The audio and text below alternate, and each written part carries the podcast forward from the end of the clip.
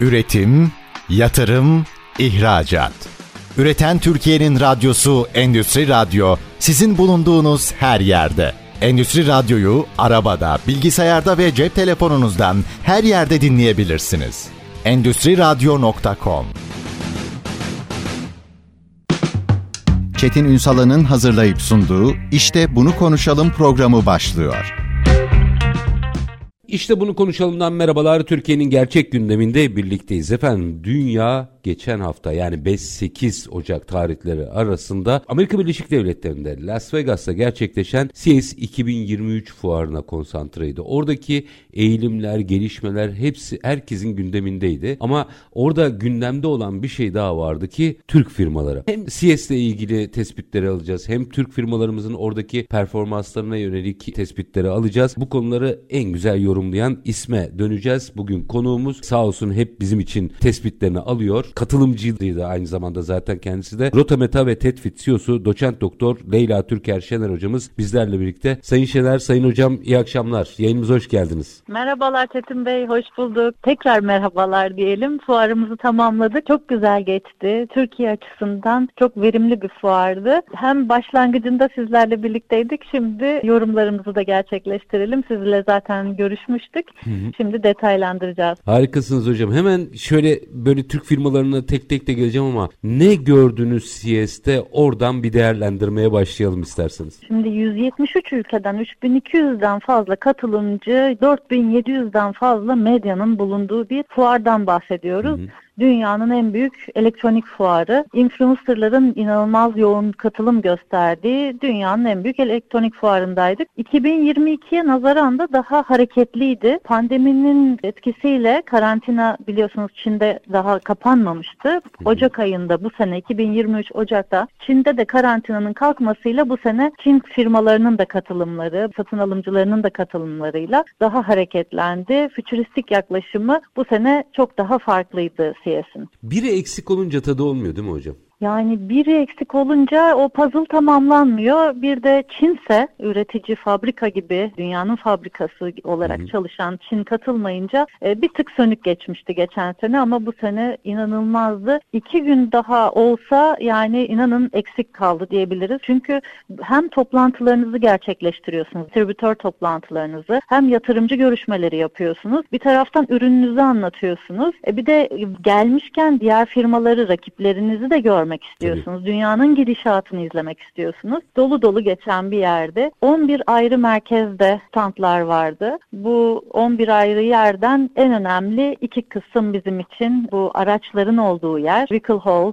South Hall ve Venetian Hall bizim için çok önemliydi. İstanbul Kalkınma Ajansı'ndan 53 girişimcimizin bulunduğu alanlara yoğun katılım vardı. Hadi açalım mı biraz orayı? O iki holü de biraz değerlendirelim. Onun dışında o 53 Türk firması. Şimdi tabii çok doğal olarak herkes TOG'u haber yaptı burada ama TOG hı hı. bir firma.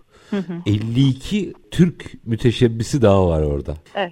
Ne oldu? Şimdi TOG'u söylemeden olmaz. Olmuyor. Neden? Çünkü devrim arabasını bir zamanı da kaybettik. Şimdi çok güçlü bir arabamız geliyor. Yeni nesil teknolojileriyle donatılmış, nesnelerin interneti, IoT tabanlı, blok zinciri kullanan, yapay zekayı, dijital dijital ekranları insan hayatına yeni bir bakış açısı getiren bir araç teknolojisi. Fuar alanında aracımız yoktu ama duyusallaştırılmış bir yolculuk yaptırdılar. Kişiselleştirilmiş duysal yolculuk. Şöyle içeride dijital monitörlerle sizin duygularınızın alındığı, bu duygulara göre de ormana veya deniz kenarına, Satürn'e yolculuk yaptıran bir tünelden geçirdi sistemimiz bizi. İnanılmaz kuyruk vardı bu arada Çetin Bey. Herkes o monitör içerisinden geçmeye çalıştılar. Türk şirketlerine gelecek olursak da çok temeli yapay zekaya, bilime, teknolojiye dayanan şirketlerimiz vardı. Ne Başlayalım tip, mı? e, ne olur biraz açın.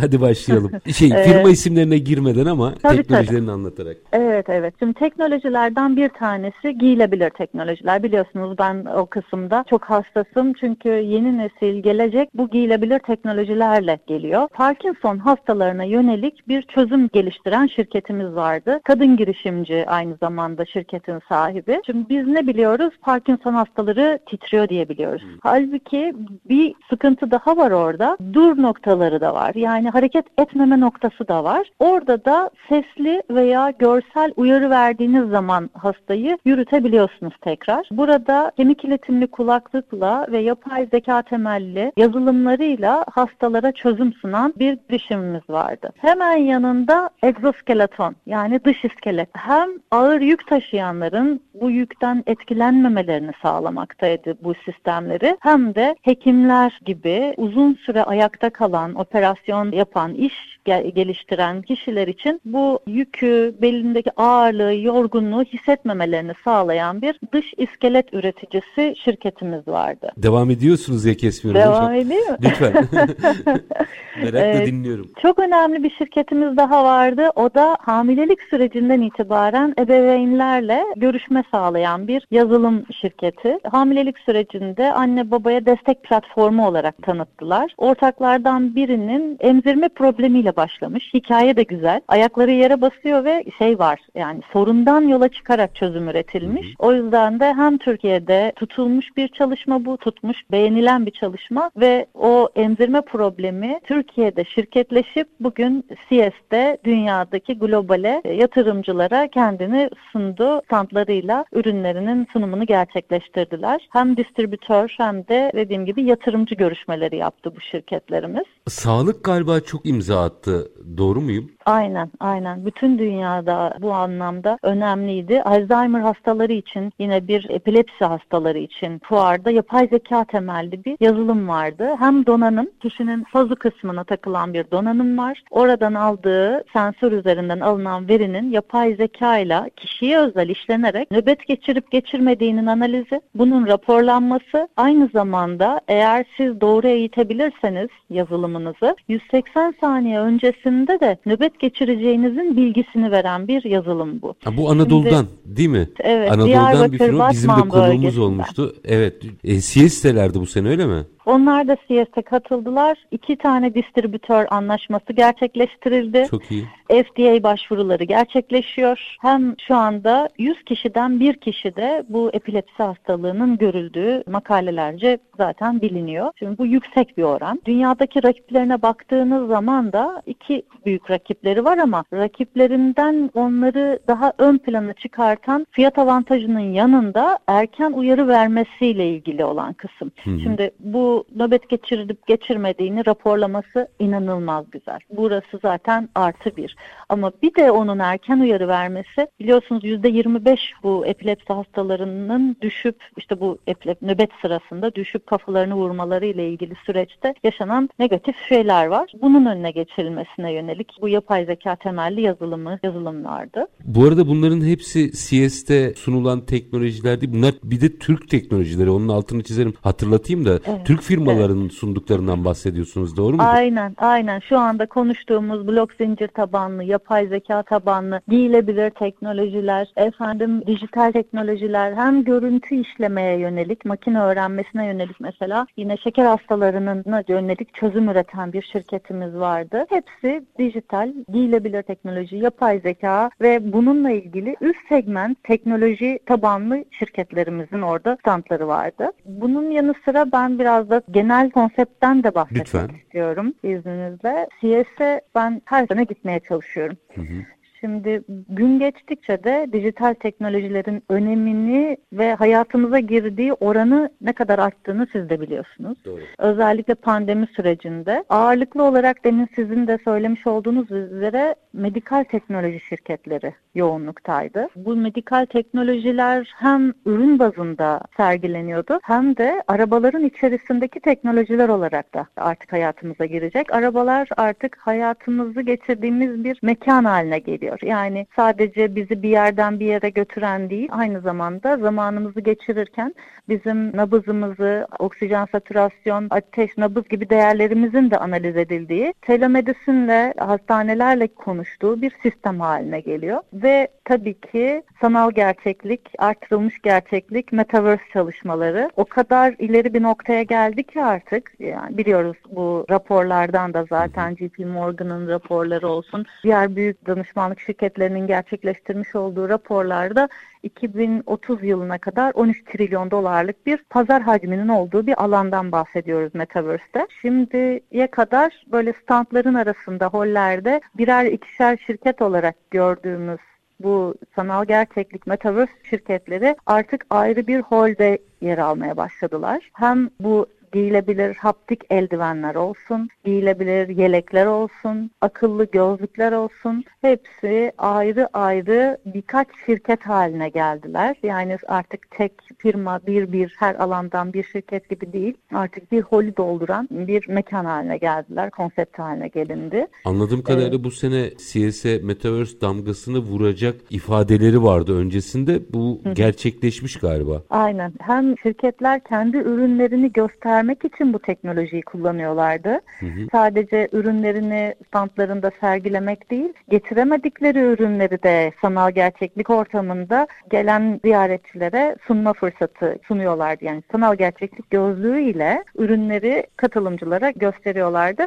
Onun yanı sıra da gelişen teknolojiler olarak da akıllı yelekler, akıllı eldivenler, robotik eldivenler, üzerinize giydiğiniz kıyafetlerden sensörler aracılığıyla size dair bilgilerin ve verildiği, sanal gerçeklik ortamında etkileşimlerin sağlanabildiği platform tabanlı çalışmalar sergilendi. Hocam bir virgül atalım, bir araya gideyim. Ama aranın ardından şu sizin de ana konunuz ve çok kısa süre öncesinde aslında sizi burada ağırladığımızda Metaverse'ün çok farklı ekonomiyle ilişkisi, reel ekonomiyle ilişkisine yönelik bakış açınızı burada dinleyicilerimizle paylaşmıştınız. O pencereden de biraz Metaverse uygulamalarını CS'le bizimle yaptığımızı da katarak biraz açmak isterim. Ama müsaade edin kısa bir araya gideyim. O yarım kalmasın çünkü önemli bir dönüşümden bahsediyoruz. Aranın ardından devam edelim buna. Fem Rotameta ve Tetvit CEO'su doçent doktor Leyla Türker Şener konuğumuz. CS 2023 fuarının ardından aslında yaşananları, tespitleri ve gelişmeleri konuşuyoruz. Kısa bir ara. Aranın ardından işte bunu konuşalım devam edecek. Lütfen bizden ayrılmayın.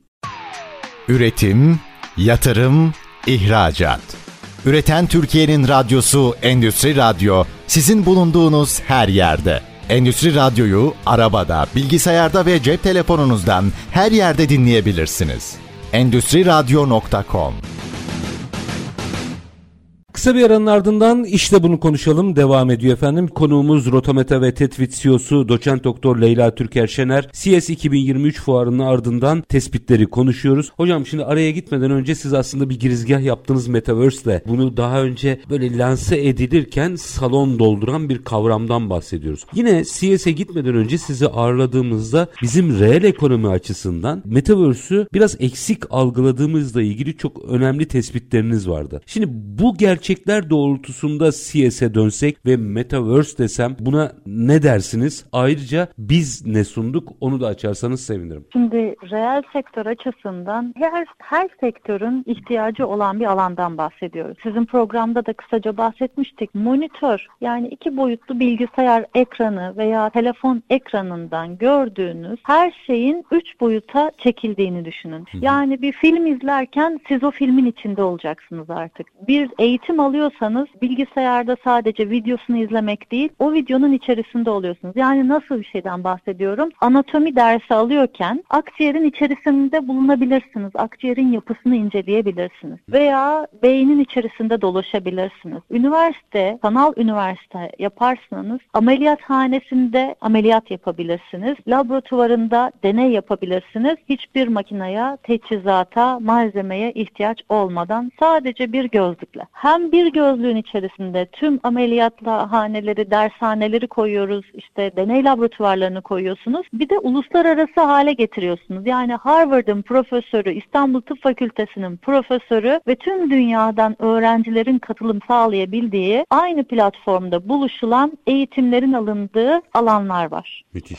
Bunları Türk teknoloji şirketi olarak sunuyoruz. Bunun dışında firmaların ürünlerinin sanal ortamda sunulmasını sağlıyoruz. Diyeceksiniz ki hocam fuara zaten onun için gitmiyorlar mı? Biz bir tane, iki tane, on tane ürün değil, binlerce ürününü sadece bir gözlük içerisinde 2 metreye 2 metre yani 4 metrekare alanın içerisinde sunuyoruz. İsterlerse bir kırmızı halı üzerinde ürünlerin şov yapılmasını yani entertainment kısmını yapıyoruz. İsterlerse de business kısmını yani fabrikanın içinde gezdiriyoruz. Fabrikanın içerisindeki showroomlarını, sergi salonlarını yapıyoruz. Birebirini yapıyoruz ve sanal ortamda toptan satışını gerçekleştirecekleri platformları gerçekleştiriyoruz. Reaksiyon... Sanal ortamda hiç ürün yokken Hı. bir gözlüğün içerisinde müşteriniz Hollanda'da, siz Türkiye'desiniz. Müşteri temsilciniz gözlüğünü takıyor. Müşteri gözlüğünü takıyor. Aynı platforma gidiyorsunuz, fabrikanızın içinde gezdiriyorsunuz, ürünlerinizi gösteriyorsunuz ve diyor ki bundan 10 bin tane, bundan 50 bin tane istiyorum diyor. Sanal ortamda satışınızı gerçekleştiriyorsunuz. Reaksiyon nasıldı hocam? Hem otomotiv sektöründen olumlu dönüşler o aldık. Hemen CF sonrasında mailleşme başladı. Hem de makine teçhizat üreticilerinden geldi. Çünkü bu alanda en hani küçük üretici, küçük parçaların üretilmesi ya da yazılımın üretilmesini evet yine yapabiliriz içeride. Ama büyük parçaların, makinaların, sanayicilerin ürettiği o büyük makinaların, mobilyacıların veya arabanın, tırların, botların, teknelerin fuar alanına getirilmesi büyük problem. Aynı zamanda biliyorsunuz sürdürülebilir kalkınma planı 2030 yılına kadar eşitsizlik, adaletsizlik, iklim değişikliğine karşı hı hı. mücadele kuralları var. Bu anlamda da şirketlere artı değer sağlayan bir çalışma. Karbon ayak izini azaltan, su tüketimini azaltan ve eşitlik kısmında da herkese eşit mesafede. Yani bot tekne üreten kişi de ürününü getirebilir. Araba üreten kişi de getirebilir. Makine teçhizat üreticisi de getirebilir. Eğitim anlamında bakacak olursanız da tüm dünyadan isterseniz Afrika'dan Asya'ya, Avrupa'dan Amerika'ya herkesin eşit eğitime sahip olmasını sağlayan bir sistem Metaverse. Hocam bu konuyla ilgili gelenlerden bir şey soracağım. Bunun üzerinde çalışıyorsunuz ama CS'in bugün ana gündem maddelerinden biri de Metaverse olduğu için sizi şaşırtan hatta hani belki çok know-how'a girdiyse açmanızı bekleyemem ama Aa, evet bak bu boyutu da var diyebileceğiniz bir katkısı oldu mu ziyaretçilerin? Beni şaşırtan olmadı ama yanımda şaşıranlar oldu. Güzel. Şöyle, siz bir yerdesiniz, görüntünüzün başka bir notaya gerçek görüntü şeklinde aktarılmasını sağlayan sistemler çok ilgi çekti. Onun dışında üzerinize giydiğiniz kıyafetle siz sanal ortamdaki etkileşimi gerçekleştirebiliyorsunuz. İşte orada yaptırdıkları iş işte piyano çalmak mesela. Piyanonun tuşlarına basabiliyorsunuz ve bu insanların gerçekten hoşuna gidiyor. Çünkü gerçek dünyada hissedebiliyorsunuz. Titreşimle hissedebiliyorsunuz ve aynı şekilde sizin parmak hareketlerinizle sanal ortamdaki piyanoyu çalabiliyorsunuz veya oradaki makinenin çalışma prensibini öğrenebiliyorsunuz. Bunun dışında yine o kıyafetin içerisindeki titreşim sensörleri sektörleriyle sanal ortamda oyun anlamında biliyorsunuz oyun son zamanlarda çok önem kazandı. Hem eğitim anlamında hem eğlence sektöründe oyun çok önemli. Bu kıyafetler üzerinden de işte boks yaparken mesela sanalda başka bir ülkedeki kişi ile boks yapıyorsunuz. Vurduğu yer titreşiyor. Üzerinizdeki yeleğin ilgili kısmı işte 40 tane titreşim sensörü var. Siz vurduğunuz zaman aslında havaya yumruk atıyorsunuz ama karşınızdaki kişinin üzerindeki yeleğe denk gelen yer titreştiği için farklı bir ülkedeki kişiyle boks yaptığınızda gerçekmiş gibi hissedebiliyorsunuz. Biz bunu nerede kullanmaya çalışıyoruz? Sanal ameliyathane kısmında çalışıyoruz. Hmm. Doktorlarımızın muayene kısmında e, hastalarımıza daha iyi hizmet verebilmesi hususunda çalışıyoruz. Hocam nasıl bir his olduğunu merak ettim ya. O biz ben futbol oynarken joystick titrediği zaman şu tattığımda nasıl mutlu oluyorum. Onun bütün vücut vücudunuzda hissettiğinizi şu anda hayal bile edemedim. Müthiş bir deneyim olsa gerek. Ee, Hemen sizi davet ediyorum o zaman İstanbul Tıp Fakültesi'nde TETLAB'a bu yeleklerle deneyimlemeyi size ekibimle gösterebilirim. Harikasınız hocam. Yine merak ettiğim bir şey var. Diğer rakipleri de gezdiniz. Yani kim ne yapmış diye. Onlarda bir farklılık var mı? Ara açılmış mı? Kapanmış mı? Biz mi öndeyiz? Orada analizinizi de merak ederim. Şimdi biz YS'e çıkmadan önce diğer platformlarda da yer aldık. 2021 yılı Kasım ayında dünyadaki 15 dijital teknoloji şirketinden biri seçildi hı hı. Rotameta. Dolayısıyla biz kendimizden emin gitmiştik zaten. Bu konuda da bizimle işbirliği yapmak isteyen iki partner daha vardı. Onun dışında Harvard Üniversitesi, Robert Wood Hastaneleri, 34 hastanesi var. Mount Sinai Hastanesi gibi Mount Sinai de Amerika'nın best hospital'ıdır. En iyi hastanesi seçilmiş hastanedir. Buralarla birlikte çalışma yapma kararı aldık. Projelerimizi paylaştık ve bunlar hani Amerika'nın en iyileri, en iyi hastanesi, en iyi üniversitesi ve yatırımcı platformlarıyla ayrı görüşmelerimiz oldu. Diğer standlara baktığımızda açıkçası bizim açık ara kendi çalışmalarım diye söylemek hani belki doğru değil başkalarından da dinleyebilirsiniz ama biz açık ara öndeyiz. Çünkü arsa al sat noktasında değiliz. Güzel. Biz şirketlerin kendi evrenlerini oluşturuyoruz. Yani aslında burada doğru kurgularsak siz, sizler gibi Türk şirketleri dünyada doğru bir pozisyon aldırabilirsek müthiş bir geri dönüşüm alabiliriz buradan. Yanılıyor muyum? Çok mu abarttım? Kendi kendimize mi gazladık kesinlikle. bilmiyorum. Hayır, kesinlikle haklısınız Çetin Bey. Biz 3 yıl öncesine kadar açıkçası CS'de kendimizi gösteremiyorduk. Santlarımız vardı ama yani yerinde değildi. Yeri, yeteri kadar doğru şekilde temsil edilemiyorduk. Geçen sene İstanbul Kalkınma Ajansı'nın desteğiyle giden 28 şirket bugün dünyaya açılmış durumda. Bugün dünyada birçok ülkeye ihracat yapan, bazıları exit etmiş yani belli bir noktaya getirmiş, çıkış yapmış şirketlerimiz var. Geçen sene stand açanlardan. Bu sene 53 şirket gitti. Buraları görmek, rakiplerinizi görmek, dünyadan alıcılarla, distribütörlerle bir araya gelmek sesinizi çok daha hızlı duyurmanızı sağlar. Türkiye'den bağırmakla oradan bağırmak arasında fark var. Doğru. Bir de influencerlarımızı götürdük. Influencerlarımız da 11 ayrı ülkeden sesimizi duyuracak olan influencerlardı. Bir tanesinin 4 milyon takipçisi var. Paylaşım yaptığı zaman 14 milyon kişi duyuyor. Hmm. Bir tanesinin 1.4 milyon takipçisi var. Bir tanesi 1 milyon 500 bin derken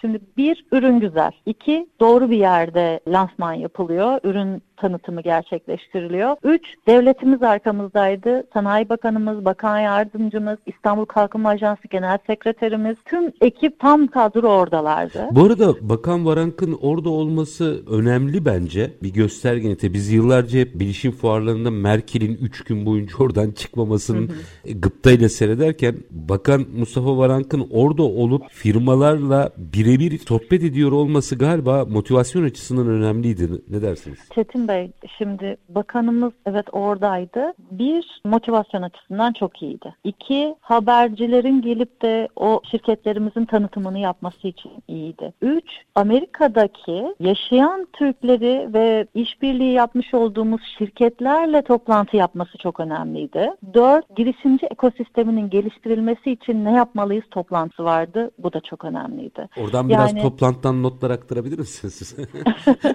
Şimdi... Siz de bulmuşken böyle her haberi almaya çalışıyorum ama kusura bakmayın oradaydınız. Estağfurullah. Estağfurullah. Bakanımız İstanbul Kalkınma Ajansı'nın standına geldiler. Tüm şirketlerimizle birebir irtibat kurdular. Hı-hı. Ürünlerini dinlediler. Onun yanında konsoloslarımız, büyükelçimiz oradaydı. Yine aynı şekilde ticari ateşelerimiz her şirketle birebir ilgilendiler. Amerika'da satış yapabilecekleri veya bu platformlarının kullanılabilecekleri, kullanabileceği yerlerle ilgili destek vermek üzere tam kadro oradalardı. Yani hem Türkiye'den ekipler hem de Amerika'daki temsilcilerimiz şirketlerimizi oraya gitmek evet önemli Çetin Bey ama arkasının gelmesi lazım noktasında da herkes destek vermeye hazır noktadaydı.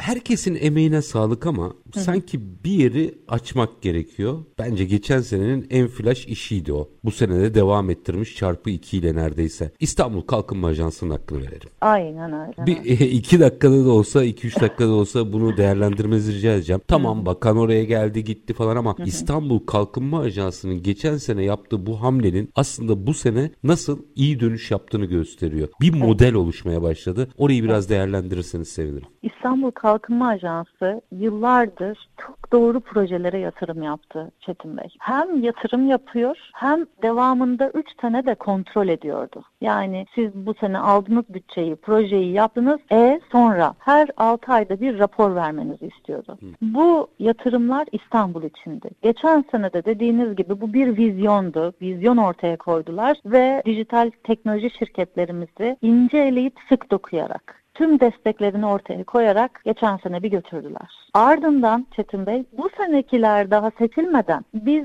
bu sene götüreceğimiz şirketlerle ilgili olan süreçte ne yapmalıyız toplantısı gerçekleştirildi bizimle. Yani biz 28 şirket gittik, döndük ve bir toplantı gerçekleştirildi. Bu sene tekrar bu çalışma yapıldığında başka daha ne yapmalıyız? Eksik ne vardı? Artı daha ne yapabiliriz? Mesela yarışmalara katılındı. TS'de ödüller veriliyor. O ödüllere katılalım dendi. Bu influencerlar gelsin dendi. Haberleri daha çok yapılsın. Çünkü gidiyorsunuz ama sesinizi yine de duyurmanız gerekiyor. Sadece gelen sizi ziyaret edenlerle değil, dünyaya da duyurmanız gerekiyor orada olduğunuzu. Bu sene hem şirket sayısını ikiye katladılar, hem ticari ateşelerimiz Büyükelçimiz, Bakanımız, Bakan hepsi dört dörtlük tam kadro oradalardı ve tüm desteklerini verdiler. Erkan Bey, Genel Sekreterimiz İstanbul Kalkınma Ajansı Genel Sekreterimiz de takdirlerimizi, teşekkürlerimizi sunuyoruz kendilerine. Gerçekten geçen sene de bu sene de her daim başımızdalardı. Yani biraz hani derler ya şöyle bir söz vardır marifeti ittifata tabidir. İstanbul Kalkınma Ajansı Genel Müdürü tamam herkesin payı var bunda ama bence bu vizyonunu alkışlamak lazım. Çünkü firmaların hem hemen reaksiyon gösterip nasıl sonuç alabildiğini de bütün Türkiye'ye gösteriyor. Eğer bunu yaparsak, yaygınlaştırırsak neler yapabileceğimizin güzel bir örneği oldu bu. Aynen, aynen Çetin Bey. Ağzınıza sağlık. Teşekkür ediyorum bu fırsatı verdiğiniz Estağfurullah, için. hakkını teslim etmek lazım. Çünkü netice itibariyle kendi şahsına çalışan bir durum değil bu. Türkiye'ye artı değer sağlıyor. Türk firmalarını dünyada öne çıkarıyor ve İstanbul Kalkınma, yani bir kalkınma ajansının yapması gereken bir şey yapıyor. O yüzden hani nasıl yanlış yapıldığını da söylüyorsak doğru yapıldığını da söylememiz lazım. Bir şey daha aslında burada yapılan çalışmalar dünyaya hitap eden çalışmalar. Yani Hı-hı. insan insanlık için üretilmiş ürünler ve bu insan insanlık için üretilmiş ürünler hayatımızı daha kolaylaştıran, işlerimizi daha hızlandıran ve bize artı değer sağlayan projeler. Bugün bize evet Türkiye'den üretildi, Türkiye'dekiler duyuyor ama aslında dünyadakilerin de ihtiyacı var. Bir egzoskeleton dediğimiz dış iskeletin ağırlık taşıyanlar, cerrahlar için geliştirilen dış iskeletin Amerika'daki doktorun da ihtiyacı var. Asya'dakinin de ihtiyacı var. Diğer Parkinson hastası global bir problem. Epilepsi hastalığı global bir problem. Yani globalde olan problemler problemlere yönelik geliştirilen çözümlerin dünyaya tanıtılması noktasındaydık. Hocam bu yeni ekonominin zaten galiba sırrı burada ne dersiniz? Yaptığınız bir şey lokal değil, bütün dünyaya aynı anda satabilme, hizmeti sunabilme imkanı getiriyor firmalara. Yaygın etkisi yüksek çalışmalar bunlar. Evet bize özel problemlerimiz var. Onları çözen kişiler işte şirketler de kazanır ama büyük düşünmek lazım. Yaygın etkisi yüksek olan ürünlerin sesinin duyurulması gereken nokta elektronik anlamda CS'tir. CS'e güçlü girdik. Büyük ses getirerek de çıkışımızı gerçekleştirdik. Şimdi paylaşımlara devam ediyoruz. Yaptığımız çalışmaları dünyadaki influencerlar üzerinden duyurmaya ve distribütörlerimiz, yatırımcılarımızla büyümeye devam edecek. Orada Şimdi tam da hocam bir araya gideceğim. Tam da işin o boyutunu CS'deki biraz influencerlar meselesini detaylandırmak istiyorum. Orada yatırımcı fonlar mutlaka gelip Türkleri buldular. Bu kadar ses getirdikten sonra orada nasıl ilişkiler var? Onları da biraz merak ediyorum ama minik bir araya gidelim. Aranın ardından son bölümde bunları biraz detaylandırmanızı rica edeceğim. Rotameta ve Tetvit CEO'su doçent doktor Leyla Türker Şener bizlerle birlikte CS 2023 fuarının ardından yaşananları ve tespitleri konuşuyoruz. Kısa bir ara lütfen bizden ayrılmayın. Üretim, yatırım, ihracat. Üreten Türkiye'nin radyosu Endüstri Radyo sizin bulunduğunuz her yerde. Endüstri Radyo'yu arabada, bilgisayarda ve cep telefonunuzdan her yerde dinleyebilirsiniz. Endüstri Radyo.com Kısa bir aranın ardından işte bunu konuşalım devam ediyor efendim. Konuğumuz Rotameta ve Tetfit CEO'su doçent doktor Leyla Türker Şener. Hocam şimdi bir iki noktayı daha açalım isterim. Influencerlar siz de çok bahsettiniz. Birincisi bu faktörü nasıl devreye soktuk? İkincisi ondan nasıl yararlandık? Devamını nasıl getiririz? Oradaki stratejiyi de biraz paylaşırsanız mutlu olurum. Öncelikle Türk medyamızda oradaydı ve şirketlerimizin Türkiye'deki tanıtımlarını zaten gerçekleştirdiler. Onun Onun dışında Amerika'da bulunan basın organlarımız da yine tanıtımlarını gerçekleştirmek üzere oradalardı. Onun dışında da dünyadaki influencerlara oraya daha gitmeden ulaştık. Ardından anlaşmalarımızı gerçekleştirdik ve şirketlerimizin bilgilerini öğrendiler, beğendiler. Videolarını almak suretiyle de CS'den sonra paylaşımlarını yapmak üzere ürünleri de yerinde incelemiş oldular. Şimdi bir yerden paylaşıyorsunuz evet güzel ama 11 ülkeden birden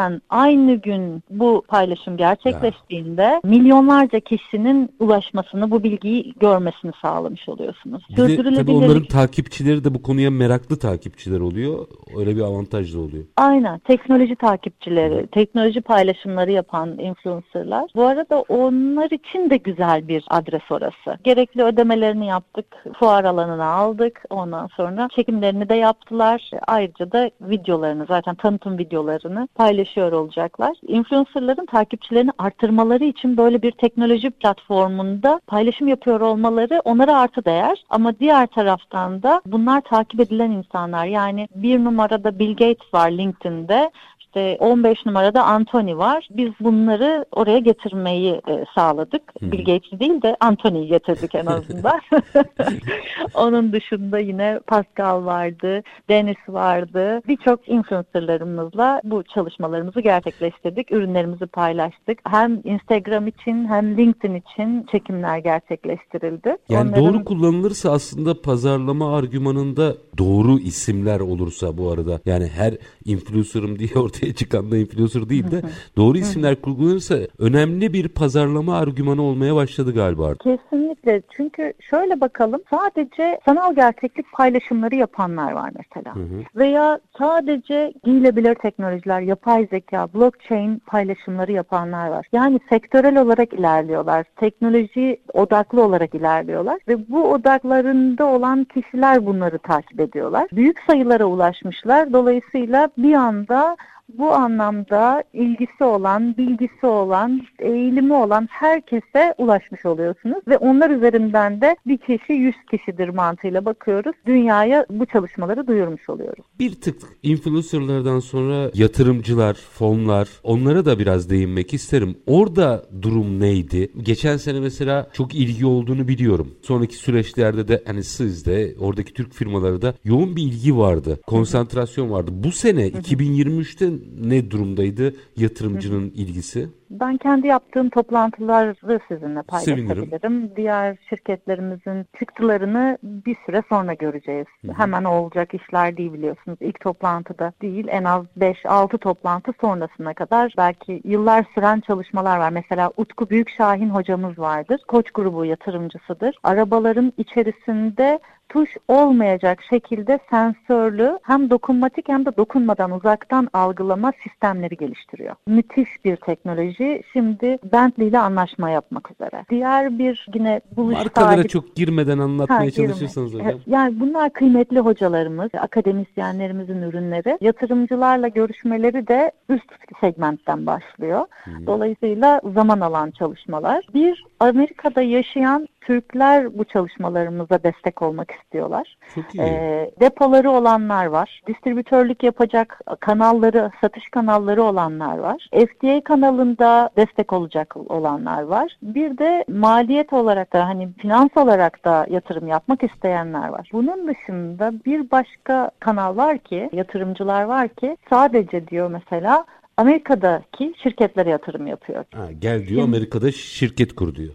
Şimdi oyunu da oyun hani oyunu kurallarına göre oynamak hı hı. gerekiyor. Biz de orada şubeleşme yoluna gittik. Partnerlerimiz var. O partnerler üzerinden bu görüşmelerimizi gerçekleştirdik. Diğer şirketlerimizin de darısı başına diyoruz. Onlarla da irtibatladık, tanıştırdık. Ortak projeler yapmak da büyük önem taşıyor. Hı hı. Müşterisinin olması demek, satabiliyor olması demek, fatura kesiyor olması demek. Fatura kesmesi demek argesine yine yatırım yapabilecek ve sürdürülebilirliğini sağlayacak demek. Yatırım almak bazen gerekmemekte, müşteri bulmak da yetebilir. Bu Amerika'daki, Avrupa'daki büyük şirketlerle elimizden geldiğince irtibatlamaya çalıştık şirketlerimiz. Hocam burada diğer görüşmelerde bulunanlar adına ve tabii bundan sonra da bu 58 muhtemelen seneye artacak. Onlar adına da işi sürecini yaşamış ve firmayı yerli tutmayı başarmış, yerel tutmayı, yerli demeyeyim, yerel tutmayı başarmış bir isim olarak biraz orada tecrübelerinizden faydalanmak isterim. Bu fonlarla ilişki veya yatırımcılarla ilişki yürütürken dik durmayı nasıl sağlaması gerekiyor asıl ana yatırımcının? Şirketin misyonunun asla vazgeçmemek olması gerekiyor. Şimdi biz hayalet gerçek olsunla başladık ama sonrasında öyle şeyler yaşıyorsunuz ki hem finans anlamında, müşteri bulmak anlamında, müşteriyi memnun etmek anlamında biz her zaman kaliteye önem verdik. Kaliteli ürün çıkarttığınız zaman müşteri müşteriyi çekiyor. Bir yere çalışıyorsunuz sonra oradaki o sektördeki diğer onun rakipleri ürünü görüp size gelebiliyorlar. Biz bu şekilde çok müşteri kazandık. Tekstil sektöründe çalıştık tekstilci dernekleri dahi geldiler. Hem tekstilciler geldi hem dernekleri geldi. Mobilya ile ilgili çalıştık. Mobilya dernekleri de geldi. Tek tek şirketler de geldiler. Onun dışında araba firmasıyla çalıştık. Otomotiv dev firmalarına, parça üreticileriyle çalıştık. Bugün şimdi bizimle marka verme dediğiniz için hiçbir şey söyleyemiyorum ama büyük bot firmaları, kamyon firmaları, otomotiv firmaları bizimle görüşme gerçekleştiriyorlar. Burada galiba marka verme diyen ben değilim valla Rütük. Onu ben söyleyeyim de. Ama zaten hani aşağı yukarı zaten bu konudaki oyuncular belli. Ama orada anladığım kadarıyla gelen bir yatırımcıya ya da fona salt rakam, para, sermaye diye bakmazsanız galiba o eşiği atlayabiliyorsunuz. Yanılıyor muyum? Kere en başta hayalinizle yatırımcı karşısına çıkarsanız küçük pay sizde kalıyor. Acemi çıkabilirsiniz. Hı hı. Bir prototipinizin olması lazım veya bir son ürününüzün olması sizi daha üst segmentte konuşmaya çekiyor. Satışa başladıysanız daha farklı bir noktada konuşuyorsunuz artık. Ama dediğim gibi kalite, bu kaliteyle birlikte yaptığınızın dünyadaki örneklerinden daha önde olduğunuzu göstermeniz ve teknolojiyi her daim takip ediyor bir durumda olursanız masada farklı bir noktada oturuyorsunuz. Hocam 2023'ten şöyle bir 3-4 dakikam var ama bunları da almazsam şimdi kalacak. 2023'ü kapatıp gelirken aklınızda giderkenkilerle sağlamasını yaptığınızda not defterinize ne düştü? Biz 2023'e çok farklı başladık. Sadece Ocak ayı için 3 projeyle girdik. Bu da bizim için geçen sene Ocak ayında açıkçası elde var sıfırdı. Bu Metaverse anlamında daha satışa başlamamıştık. Ürünlerimiz vardı ama daha herhangi bir fatura o an orada kesmemiştik. Tespitten devam ediyordu çalışmalarımız ama sanal gerçekliği anlatmak zaman alıyordu. Şirketler bu iş 20 sene sonra gelecek hocam. Daha çok var buna hocam diyorlardı. Şimdi ise artarak devam eden talepler bulunmakta. Çünkü kendilerine faydalı olduğunu yardımcı olan sistemler olduğunu gördüler. Bunu biraz önce de belki ifade ettim ama hem kargo masrafını düşürüyoruz, hem stand alanını daha küçük kiralamasını sağlıyoruz, hem müşterisini tüm dünyaya tüm ürünleriyle, fabrikasıyla tanıtmasını sağlıyoruz. Yani destekleyici bir alan olduğunu kabul ettiler ve onlar zaten bu alanda çalışma yapmak üzere bizimle görüşmeye görüşme yapmak isteyen sayısı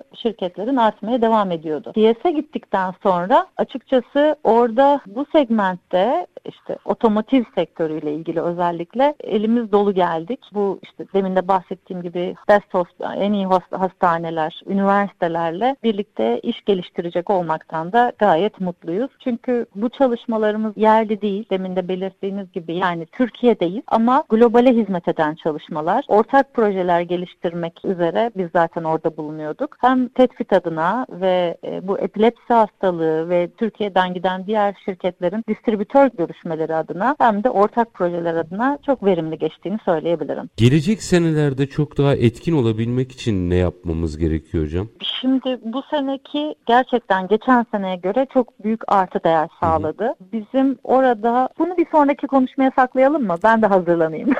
a, a, a, tamam o bunu uzun uzun konuşuruz ama böyle hani ilk izlenimlerinizi ver almak isterim. Çünkü mutlaka not defterinizde yani ben Leyla Türker Şener hocamı tanıyorsam mutlaka not defterinizde bir şey vardır. Bir cümle de olsa benimle paylaşırsanız çok özel değilse yani İstanbul Kalkınma Ajansı'na paylaşıp da bana paylaşmamanız, kamuoyuna paylaşmamanız gereken bir şeyse saygı gösteririm. Ayrı konu. Ama bir cümle de olsa bir şey alayım öyle veda edeyim size. Estağfurullah. Şimdi buradaki yerimiz açısından belki daha iyi bir lokasyona geçebiliriz. Hı hı. Ve sayımızı bir tık daha arttırmamızda fayda var. Çünkü unicorn dediğimiz zaman unicornlarımızın sayısının artması demek aslında girişimcilerimizin sayısı artarsa ve niteliksel, niceliksel ikisine de önem verirsek içerisinden birkaç tane çıkartabileceğimizi düşünüyoruz. Turkornlarımızın sayısının artması gerektiğini biliyoruz. Hem lojistik olarak oradaki bulunduğumuz lokasyon açısından daha ön safhalarda bir kısma gelebiliriz. Görünürlük açısından kullanacağımız dijital teknolojilerin daha farklı olmasını sağlayabiliriz. Hologram teknolojileri olsun, artırılmış gerçeklik, sanal gerçekliği daha ön planda tutup ilgi çekecek çalışmaları kullanabiliriz. Reklam açısından, ilgi çekmesi açısından. Fransa mesela holün yarısını almış diyebilirim. İmza atıyor o zaman tabii değil mi? Kore çok güçlü bir grupla gelmişti. Kalabalık bir grupla gelmişti. Ama 173 ülke var. Biz de gerçekten çok iyi durumdaydık. Hem içerik açısından ondan sonra hem şirketlerimizin hepsi masasındaydı, standlarındaydı. Herkes ürününün tanıtımını evet gerçekleştiriyordu. Diğer ekip arkadaşlarına da destek oluyordu. Birbirlerinin görsellerini alıyorlar. Yeri geliyor destek oluyorlar ürün tanıtımlarında. Birlik beraberlik içindeydik. Yani Türkiye'nin o misafirperverliğini orada da gösterdik. Çok verimli geçtiğini tekrar dile getirmek isterim. Hocam çok teşekkür ediyorum. Bir kere yorgun argın bütün bunları bizlerle paylaştınız. Çok çok teşekkür ediyorum bunun için özellikle. Çok kıymetliydi. 2024 daha doğrusu bir sonraki organizasyon için neler yapılabileceğine dair ipuçlarından zehri de aldım. Yakın bir zamanda sizi burada tekrar ağırlayıp 2024'de konuşmak isterim. Rota Meta ve Tetfit CEO'su doçent doktor Leyla Türker Şener çok teşekkür ediyorum. Ben teşekkür ediyorum Çetin Bey. İyi programlar diliyorum. İyi Var olunuz. Çok sağ olun. Efendim bir nebze olsa sanıyorum sizi CS 2023'e götürmeyi başarabildik. Fuarın ardından hem yaşananları hem tespitleri hem Türk firmalarının aslında performanslarını ki son minvalde Sayın Şener 2024'e ilişkinde neler yapılması gerektiğinde ipuçlarını da verdi. Hepsini sizler için konuştuk. Konumuz bugün CS 2023'ün ardındandı. Biz her zamanki gibi bitirelim. İşinizi konuşun, işinizle konuşun. Sonra gelin işte bunu konuşalım. Hoşçakalın efendim.